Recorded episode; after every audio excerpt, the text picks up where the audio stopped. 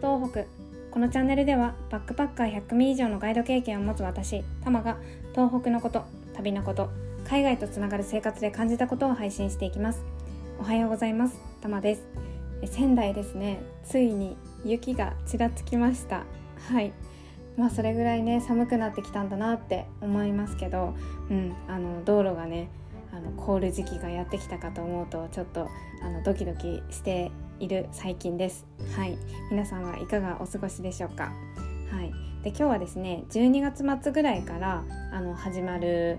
樹氷のライトアップについてのお話をしたいなと思うんですけどもそうあのスノーモンスターっていう風にも呼ばれてる樹氷なんですけどこれが蔵王で見られるんですね。うん、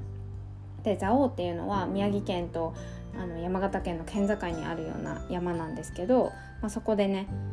結構一大イベントみたいな形で、うん、いろんなところから観光客がやってくるっていうようなライトアップのイベントになってます。はい、で、あのー、まあ、見るようにはね人が入れるように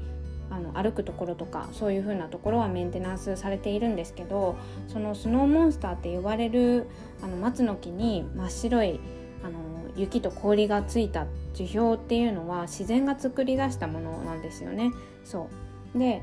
まあライトアップがなかったらあのちょっとね恐ろしく見えるような本当に圧倒されるような景色なんですよ。うん、でまあ私は人が作り出すアートとかも大好きなんですけどこう自然が作り出すものってこうパワフルっていうか、うん、なんか生きてる感をもらえるものが多いなっていうふうに思います。はい、で皆さんは最近自然からエネルギーをもらってますか？はい、で数年前にねあの私が行った時はその日たまたま吹雪がすごくってあの目の前1メートル先がかすかに見えるかなぐらいな感じだったのでもうそれもそれでね面白い体験だったんですけどあのめったにその蔵王に行くことがないっていう方は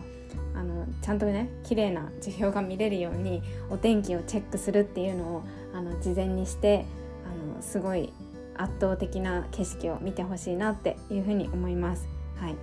であのちなみにここのお土産品として売られている樹氷ロマンっていうお菓子があるんですけどそれもね結構美味しいんですよ。うん